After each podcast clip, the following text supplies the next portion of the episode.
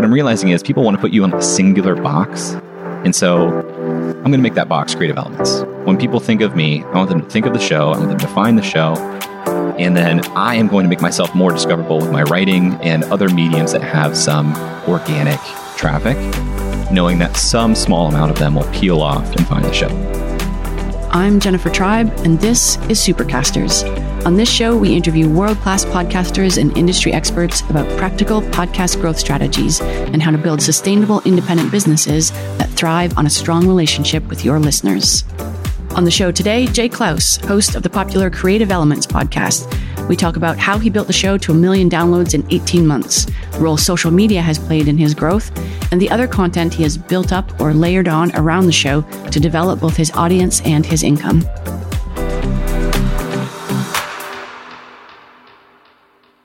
Hey, Jay, welcome to Supercasters. Hey, Jennifer. So glad to be here. Thanks for having me on the show. Uh, let's have some fun. Yeah. Now, you sit at the head of what I can only call a mini media empire. I want to focus on your podcast, obviously, for much of the show, but I think it would be really instructive for our audience to get the context of your podcast and where it sits amongst all these other media properties and how they work together or don't to support the podcast, how you built these things out over time, how you were thinking about the through line of the business and lessons learned along the way. I'm going to start with a thumbnail sketch of your media empire, and you can jump in if you have things to add or correct. Sounds great. So we've got the Creative Elements podcast. It's uh, a podcast for creators talking about how they can make a living from their creativity. Launched in March 2020. And now after about 18 months or so, you've got almost a million downloads. Then you've got a free newsletter called The Creative Companion, goes out weekly to over 7,500 subscribers. You've got a paid newsletter, goes out once a month. It's called The Secret Newsletter. It's $5 a month. You've got a blog on jclouse.com, publishes about once a week. You've got a handful of courses and workshops, including a LinkedIn learning course on freelancing for creatives. You've got freelancing school. And then you've also got a second podcast called Upside, focused on Silicon Valley startups. And that one actually predates creative elements. Did I miss anything? I think you covered most of it. I, I, have this little side project called Tweet 100, which is just a free 100 day challenge to help people publish more on Twitter.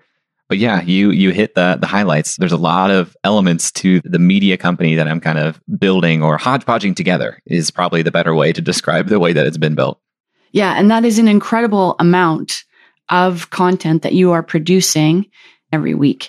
So, let's let's look at how this grew. Take us back. The Creative Elements podcast launched in March 2020.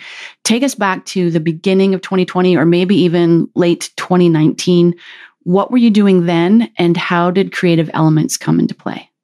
I think I started talking about creative elements or the idea for a new podcast in, I want to say May of 2019, or maybe even a little bit earlier.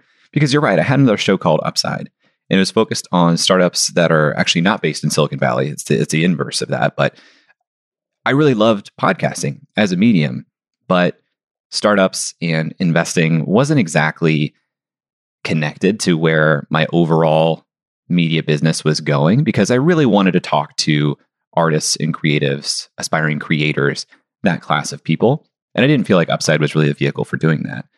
And I thought, if I'm going to invest all this time and energy into audio because I love doing it, it should be serving my main business too. And that became kind of like a design constraint to say, okay, what is the show that I want to make that serves that audience? That'll be fun for me to do for a period of years, because I think you have to really commit to doing a podcast over a period of years for it to find its footing. And I just kind of like sat with it for a while. I realized that I had built up a lot of good relationships with creators, but had no real reason to collaborate with them yet. And I thought I could talk to them. They would definitely just like get on a microphone and talk to me about this. And it kind of evolved that way. Um, one of the big other design constraints that I had was I wanted to partner with a network or a group to launch the show because I thought that would help uh, grow initially. And that proved to be true. I do want to talk about the networks, but let's hold that thought for a minute and let's go back. You said creative elements was the direction that you wanted to take your business. So, what did that business look like at that time? Did you have a newsletter? Did you have a blog? What existed? At the time, I was basically facilitating mastermind groups. I had a business called Unreal Collective where I would do this uh, cohort based approach. Three times a year, I would run a 12 week program where I would work with 15 to 20 business owners to help them grow their businesses. It was really a mastermind product. And I thought when I started that business in 2017 that I would be working with startup founders. Again, kind of going back to Upside, and my history was in startups and in product development. But over time, what happened was my clients became other client based businesses. There's a lot of freelancers, people who were really, really skilled creatives, but didn't have real business experience that needed that help. And as I was seeing my business evolve in that direction, away from startups and towards artists, I thought, okay, like I need to adapt the whole thing. So the core of the business was this mastermind program, but I was also writing weekly at the time. And I was beginning to develop courses around freelancing in particular. And that's when freelancing school kind of started. Was Creative Elements conceived as a way to sort of market and build that core business? Or did you think of it from the start as a piece in and of itself? No, I always thought of it as its own vehicle to build a company on the back of. Honestly, it wasn't like a component of the other business. I wanted that to be the business because I never really wanted to stay on the time for money hamster wheel. Um, and it was something I was talking to a lot of freelancers about too. And I was just like seeing, I think freelancers fall into three camps. One is I'm doing this temporarily to figure out what I want to do next. The other is I'm doing this as an economic engine to build a more leveraged business. And the third is I want to scale up into an agency. And I was definitely in the camp of I'm using this as an economic engine to afford the time and space to build a more resilient business. And the podcast was a piece of that. Knowing that you wanted to build it into this thriving engine, you mentioned that you decided to go with a network right from the beginning. Tell us more about that decision. Well, with Upside, we always struggled with growth. And we were like, what do we got to do about this? I met a guy named Michael Sacca who um, had a podcast called rocketship.fm, which was doing pretty well. And I talked to him. I was like, How did you do this? And he said, Well, I work with this network. They've been really, really helpful. Um, they help me produce the show, they help me market the show, they help me find sponsorship. And I thought, That's really great. So I, I got an introduction from him to Jeff Umbro at the Podglomerate. And I talked to him about what would it take to bring Upside onto your network. And he was pretty frank. Jeff's a real straight shooter, one of my favorite people. And he was just like, you know, it doesn't make a lot of sense for us to partner with a show that's already in flight unless they're already generating significant downloads. He said it makes more sense for us to take a chance on a show in the development stage so we can help with the launch of the show. And so I just filed that away. We probably had that conversation March of 2018. And so when it came back around to, okay, I want to start a new show, my thought process was, how can I position this in a way that Jeff and the Podglomerate would be interested in partnering with it early? And so I did a lot of legwork before I even came back to Jeff in coming up with a concept, having an interview. I had custom music made, I had artwork made. I think I even made like a prototype of the show before I came to Jeff and was like, I got something for you. I want to show you. So yeah, that was a part of the strategy the whole way. And if if he wouldn't have partnered with me on it, I probably would have looked for other networks before deciding to move forward or not. Just because I was starting from something small. I had probably maybe a thousand email subscribers, a couple thousand followers on social media. It's just hard to spin up a podcast. So you would say that your relationship with the network was really key to your success over the 18 months or so that you've been around. What are some of the things that they have done that have made a difference in your growth?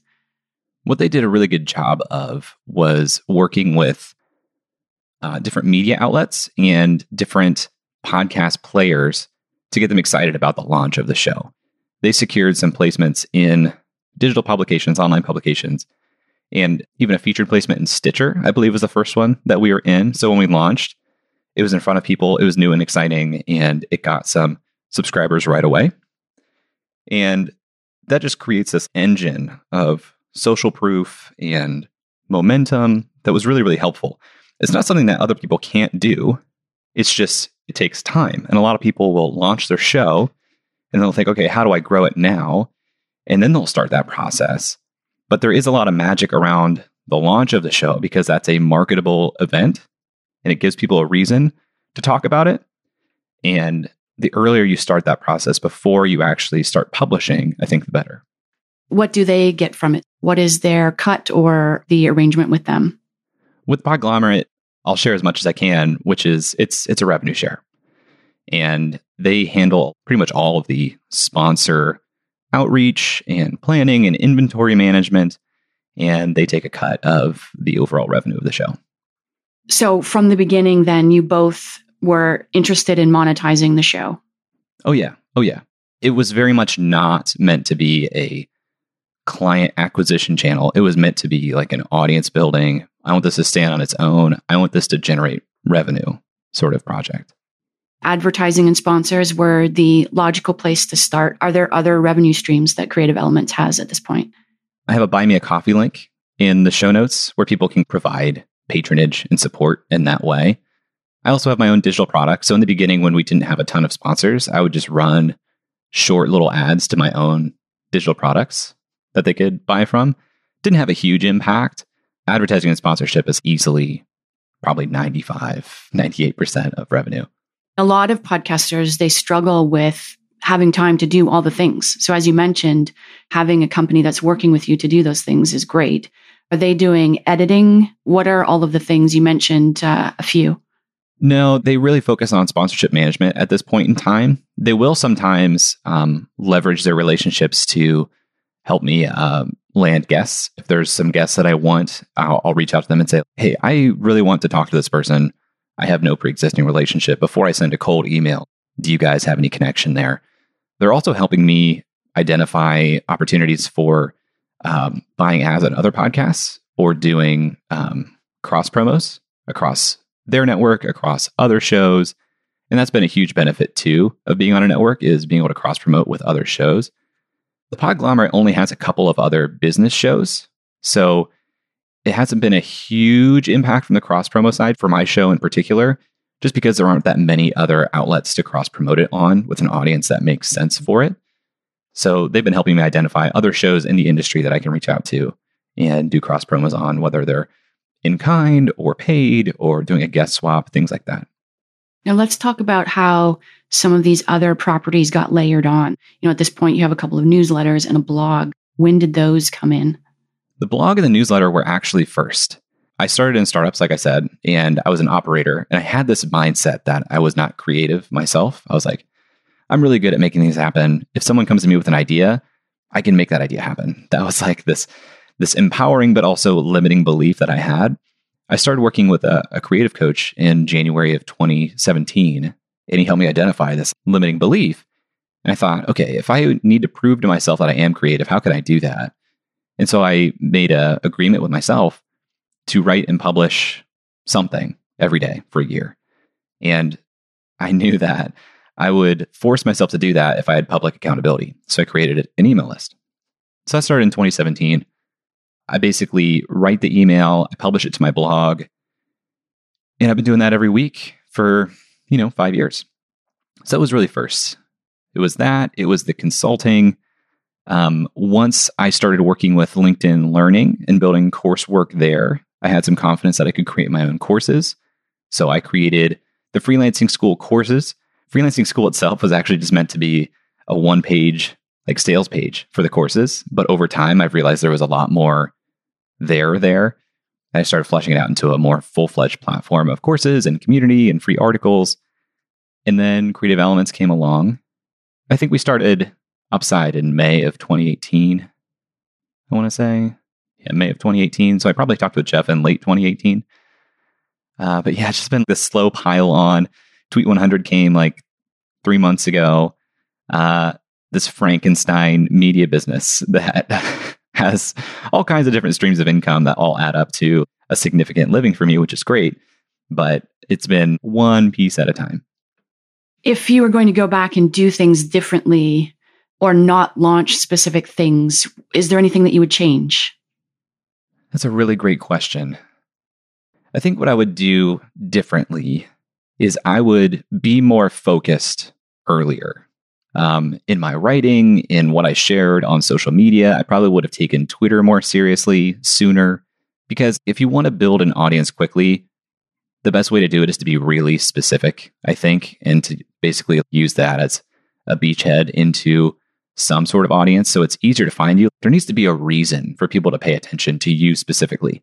If you have all kinds of offerings and all kinds of interests, it's hard for people to understand you and to think of you as the the source for any one viewpoint or point of view or perspective. So I would have been more focused sooner and I would have taken Twitter more seriously as a platform. But other than that, I think the the fundamentals are pretty good. Starting with a service-based business that was fairly leveraged because it was a mastermind program, I could basically scale an hourly rate across five people, you know, because I was talking to five people per hour, which gave me a lot of time and space to explore other parts of my business. When the program was in full flight, I was probably spending 15 to 20 hours a week on it. And that was my full time income, which gave me a lot of time to write, to start the podcast, to create courses. So those fundamentals I think were really good, but I probably could have been more strategic and focused. Looking at the all of the properties as a group, to what extent do you think their existence is integral to the success of the Creative Elements podcast? And, and, what I'm trying to get at here is a podcaster who's who's listening to this interview might think, okay, I've got a podcast now and I really want to grow it the way Jay has grown Creative Elements. Do I need to add a newsletter and a course and a this and a that to reach that level of success? I don't think so. I mean, the best way to grow an audio show is to find other audio listeners.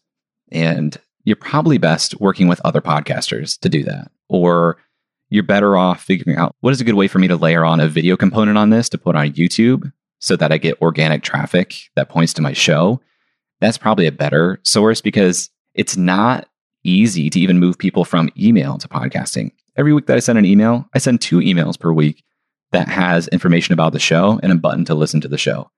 And some people click it, but it's not like a huge number. Every week, I'm sure more people finally say, like, you know what, I'm going to listen to this for the first time. It's this good, like, layering on because I'm already doing it. But if you want to grow the show, I don't think it's other products. I think it's relationships and figuring out how to collaborate with other people who are operating in an audio or video medium. Let's talk a little bit about social. You've mentioned Twitter a couple of times. Is that where you focus your social energies? Do you have other social accounts uh, that you use to funnel to the podcast? Yeah, Twitter's definitely been the historic focus. Um, I have about 12,000 followers there, which is better than it used to be. and it's better than my Instagram. It's about four times the size of my Instagram following. But I just ran a listener survey to the listeners of Creative Elements.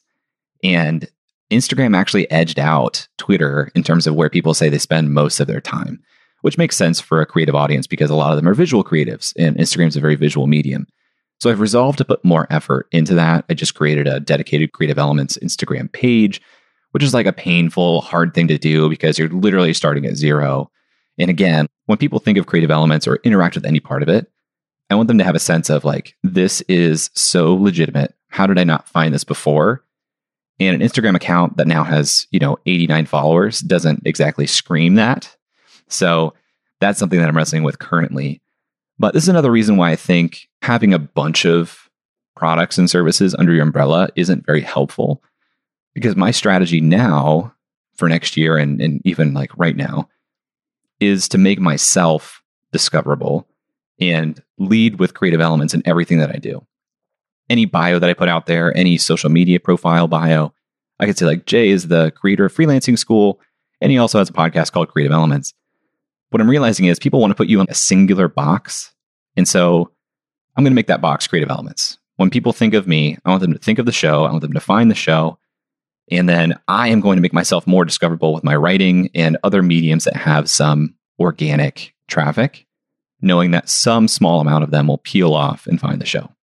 So your advice to podcasters who want to grow is really to focus, focus message, focus brand, focus energies on a small handful of platforms. Yeah. And wherever possible, make the show your thing. If the show is secondary in your own focus, why would people dig into that than the first thing you mentioned? If you're like, hey, I'm the founder of this company, I also have this podcast, the first thing they're going to do is look into the company. They're not going to say, oh, tell me about that podcast. They're going to say, I'm going to look at what this person does, quote unquote, full time. So my strategy is if you find me, you find the podcast. And then I'm going to make it easier to find me because podcast discovery is so hard. So if I put a lot of time into writing threads on Twitter that I know are going to get in front of a bunch of people, when they click my profile, the first thing they're going to see is host of Creative Elements with a link to the show. That's the strategy. What are some of the things that you have tried in terms of growth that haven't worked out the way you thought they would? Well, I've, I've tried some paid campaigns with podcast players that offer that, and it's been okay. You definitely see that you get more subscribers in those players, but the quality of them is kind of suspect, and how long they stick around is kind of suspect, and the cost per subscriber is pretty high. So that didn't work as well as I thought that it would.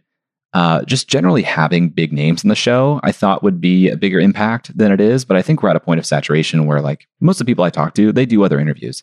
I think I take a very different approach because instead of talking about their work that they're well known for, I talk about how did you actually build a business as a creator. But having a big name doesn't necessarily mean organic growth. I would say probably 50% of them share it, but even when they share it, it's like pretty passively. And even those passive shares, like a retweet or a tweet or something, doesn't have much of an impact. I think people listen to shows for their host, ultimately. At least that's why they stick around. They might listen to an episode for a person, but if they're going to stick around, I think they stick around for you. And so you need to get yourself in front of them somehow, whether it's on another show, whether it's on Twitter or Instagram or wherever you are. People need to build a relationship with you. And the faster you can get non listeners to be interested in you personally, I think the faster your show grows. How did you build that thinking into how you produce your show and the content for your show? Well, when I started, I thought that my intro would be like a Marc Maron style 10 minute just ramble. Let me tell you about me and you'll get to know me. And that was the first version of the show that I sent to Jeff, and he shot it down right away. And he was like, What is this? Maybe someday you will buy the trust to do that. But he's like, if you, you're serious about this, you should script some of this. That was a huge impact, a huge change. And it's not easy. I have probably a five minute intro to every episode of the show. And it's between, you know, 500 to 800 words. It's a full blog post that I script for the intro of these shows. And then I do voiceover throughout throughout it at times. And then I do an outro. So that's where you're meeting a lot of me is in the intro and the voiceover and the outro. But also, here's the thing about voiceover that people don't think about I selectively use voiceover when I sound like an idiot. If I ask a guest a question in a way that does not sound very good, does not reflect well on me, the guest is always gracious and they answer it really well. But I can cut my real time interview question out and script and record a better voiceover that leads into the response, and I sound like a genius. Conversely, if I did ask a question in the interview that sounded really smart, I can leave that in. You listen through and it sounds like we have a ton of rapport. It sounds like we're connecting really well. And sometimes it's super awkward. Of course it is. You don't know this person. But the way that I produce it, it makes me sound well prepared and like I want to make a good impression through that. But I also try to smile through the microphone. I'm thinking about that consciously even as we're talking. And we'll go through like a two minute stretch here where I think, man, that was a really low energy couple of minutes. Why didn't I add some inflection or smile along the way? Because that that resonates. Yeah, I think people underestimate the power of editing and the things you can do with it. I mean, they feel like they're not being true to the interview if they take out all of the filler words, but also the stumbles and the so on. But I think to your point, that can give you a really strong show. Yeah, the listener doesn't care about being true to the interview. They don't know what true is because they weren't there for the interview. They want to listen to something and enjoy it. So, how can you make that to be true? Editing and post production. You can control that you you shouldn't make edits that change the context and make the guests sound like they're saying something that they're not. Of course, don't do that. That's really skeezy, but you can certainly clean things up and make them smoother, make them tighter, make it easier to listen all the way through. I try to make my shows less than an hour long because I think there's a psychological trigger that comes with clicking play on something that's less than an hour versus more than an hour. But I also want people to get through and be like, dang, it's over already. I wish that was longer. What are some other tips? We've mentioned editing, we've mentioned uh, really thinking about helping people get to know you as a host. What are some other tips that you use or advice you've received from other people that have really helped you? I didn't think about this, but I'm really glad that I did it in in retrospect. I'm really glad that in every episode of my show ever, before I go into the interview, I give the prompt, I would love to hear your thoughts on this episode. You can tweet at me at jayclouse or find me on Instagram at jayclouse. Let me know what you're thinking. In the beginning, you won't hear anything because nobody's listening probably. But all those episodes have evergreen value. So even if somebody didn't listen to my episode with Dickie Bush when it happened, they're discovering Tweet 100 now. They see that episode, they listen. It says, I'd love to hear what you think about this episode. They still take that action and tweet. So every one of those episodes is still going to work for me in giving an opportunity for people to make a public share or a public event out of the fact that they're listening. And that helps grow the show. All along the history of the show, you should have some sort of call to action to interact with you publicly in some way, or at least to follow you on these platforms or subscribe to your email list. That builds up. You mentioned always having a mechanism for asking people for feedback. A lot of people ask for ratings and reviews. There's great debate about that. Some people say there's no point. Some people say totally worth it. What are your thoughts? Yeah, great debate. I've come to believe two things. One being that it's not really used as a mechanism for new and noteworthy on Apple anymore. I, I don't think that's true. I don't think that's been true for a long time. Um, it might get the attention of the editorial team if you suddenly rocket up the charts. But what I've seen in terms of helping you move chart position really well is, in fact, getting ratings and reviews. And they don't say this, but I've seen a direct correlation. I use Chartable to track my charting position. And when I make a push to review the show on Apple Podcasts or leave a new rating, when I see a spike of ratings and reviews, I see my chart position move up immediately. It's undeniable to me. So I really push for that pretty often. But the other reason to strive for more reviews is if you're reaching for guests who are difficult to get in touch with, one of the easiest ways for them to form a heuristic of whether this is worth their time or not is look at just the number of reviews your show has. And I'm just constantly trying to push that upwards because if you get into the hundreds of reviews, you stand out over most shows that they get pitched. So I'm a big proponent for pushing for reviews on Apple Podcasts, even if they don't listen on Apple Podcasts. If they're on an iOS device, I say, please take a minute to go and rate the show on Apple Podcasts. I embed it at the end of every episode. I, in a lot of my intros, if I see a new review that I really like, I'll read that on air with the name of the person who reviewed it and say, if you haven't left a review yet, please do so. That's a little bit of a flywheel. But then every couple of weeks, I'll go on Instagram and I'll do like a six video story about why you should rate the show and just be funny and have fun.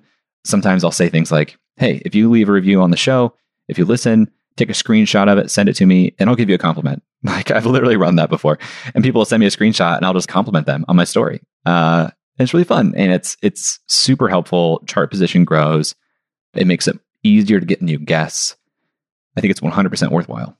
Maybe we can get some links from you on some of those Instagram posts and so on, so that we can uh, share examples with our listeners. I wish I could. I do it on my story though, so they're all they're all. Oh right, right. They've okay. expired, but um, I'll do it again. Uh, follow me on Instagram at jayclouse, and I'll do it again soon. I promise. Okay, cool. You have had a lot of really high profile people on your show. Seth Godin and James Clear, Pat Flynn, Brian Clark of Copyblogger. How do you get those people? It gets a lot easier when you've had others. You know, my first two episodes of the show are with Seth Godin and James Clear, and those weren't the first two interviews I've done. And even before Creative Elements, I had done like 150 interviews on Upside. So I was practiced, I was comfortable. But publishing those as the first episodes, it was very intentional because it gives the impression, if I look at the feed for the first time to say, okay, who does he interview? It's just like, wow, his first episode was Seth Godin, his second episode was James Clear. Wow. Uh, and I'm shocked at how many plays those episodes get on a weekly basis, even though they're a year and a half old. I'm shocked that so many people start at episode one. So I'm so glad that they were good episodes. But honestly, you just ask and you be direct and you be respectful. I find that it's very, very important to give them a big window of time that they can schedule. Never say, Do you have time next week? Never. Nobody has time next week. Don't even say the next couple of weeks. Say, like, if it's a big guest that's hard to get, do you have time in the next couple of months? That's so palatable Of course, I have 30 minutes in the next couple of months. Like, give a specific amount of time too. At this point, I'm asking for 60 minutes, but I used to ask for 45. I would say, Do you have 45 minutes for a remote interview in the next couple of months? That's such a low bar. I don't have to show up anywhere 45 minutes in the next couple of months. I can find that. Um, but be direct, be brief, talk about the show. And then once you get some social proof, share that in the email. Say, like, I've talked to these guests, it's been featured on these players. Here's a link to the Apple Podcast link so they can make a good decision. But it's not that hard to get good guests, I find. If you write a good email, if you're direct, if you're respectful, and as you get some social proof, it's even easier. How did you manage to land Seth Godin and James Clear with no podcast that you could point to to say, here's what it's all about, or here's how many listeners or reviews I have? Well, with Seth, he had started the podcasting fellowship uh, like a year prior, which was his student program to help you start a podcast. We had technically already begun recording for Upside, but I applied and got in to that program using Upside. And then we got some publicity for that show. And when we got publicity, I emailed him and said, Thank you for the podcasting fellowship because of this, Upside exists. And because of that, we are featured in Fortune magazine. He used our story as a testimonial on the Podcasting Fellowship page. When I launched Creative Elements or when I was building it, I followed up on the same email chain. and I was like, I'm doing this. I think you'd be a great guest. James, I'm lucky, lives in Columbus, Ohio, where I live, and we had met several times before. So I basically just called in a favor. That's a great start to build from. Um, and I would bet that most people have some favor they can call in, have some way of getting attention. If you really don't have a relationship to any of these people, stand out somehow. Record a video. Record a video to directly them, asking them why you want them on the show and what you want to talk about. You have to stand out and show that your show's a little bit different and this one's worth their time and that you're taking it seriously, but it's very doable. Great advice. Great advice. Thank you so much for joining us today, Jay. It's been really insightful. I'm happy to be here. Love Supercast. Love what you guys are doing. Jay and I are going to continue our conversation now in the private interview room for Supercast Premium subscribers. In there, we're going to dig into the specifics of Jay's Tweet 100 program and how you can use it to generate consistent content around your podcast and grow your following. If you're not already a subscriber, head over to premium.supercast.com, click the free sign up button, and in just a couple of taps, you'll have that extended episode in your favorite podcast player. Remember that premium subscribers also gain access to our podcaster networking community. Lots of great conversation happening in there about how to develop and grow your show people sharing tips and advice. Again, it is free to become a premium subscriber. Go to premium.supercast.com and click sign up. A final note if you have feedback for me on any aspect of this show, I would love to hear it. You can always email me at jennifer at supercast.com.